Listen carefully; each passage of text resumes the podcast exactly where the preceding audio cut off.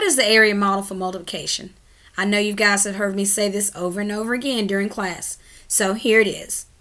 The area model for multiplication, sometimes called the box method, is an alternative to the standard algorithm method for long multiplication.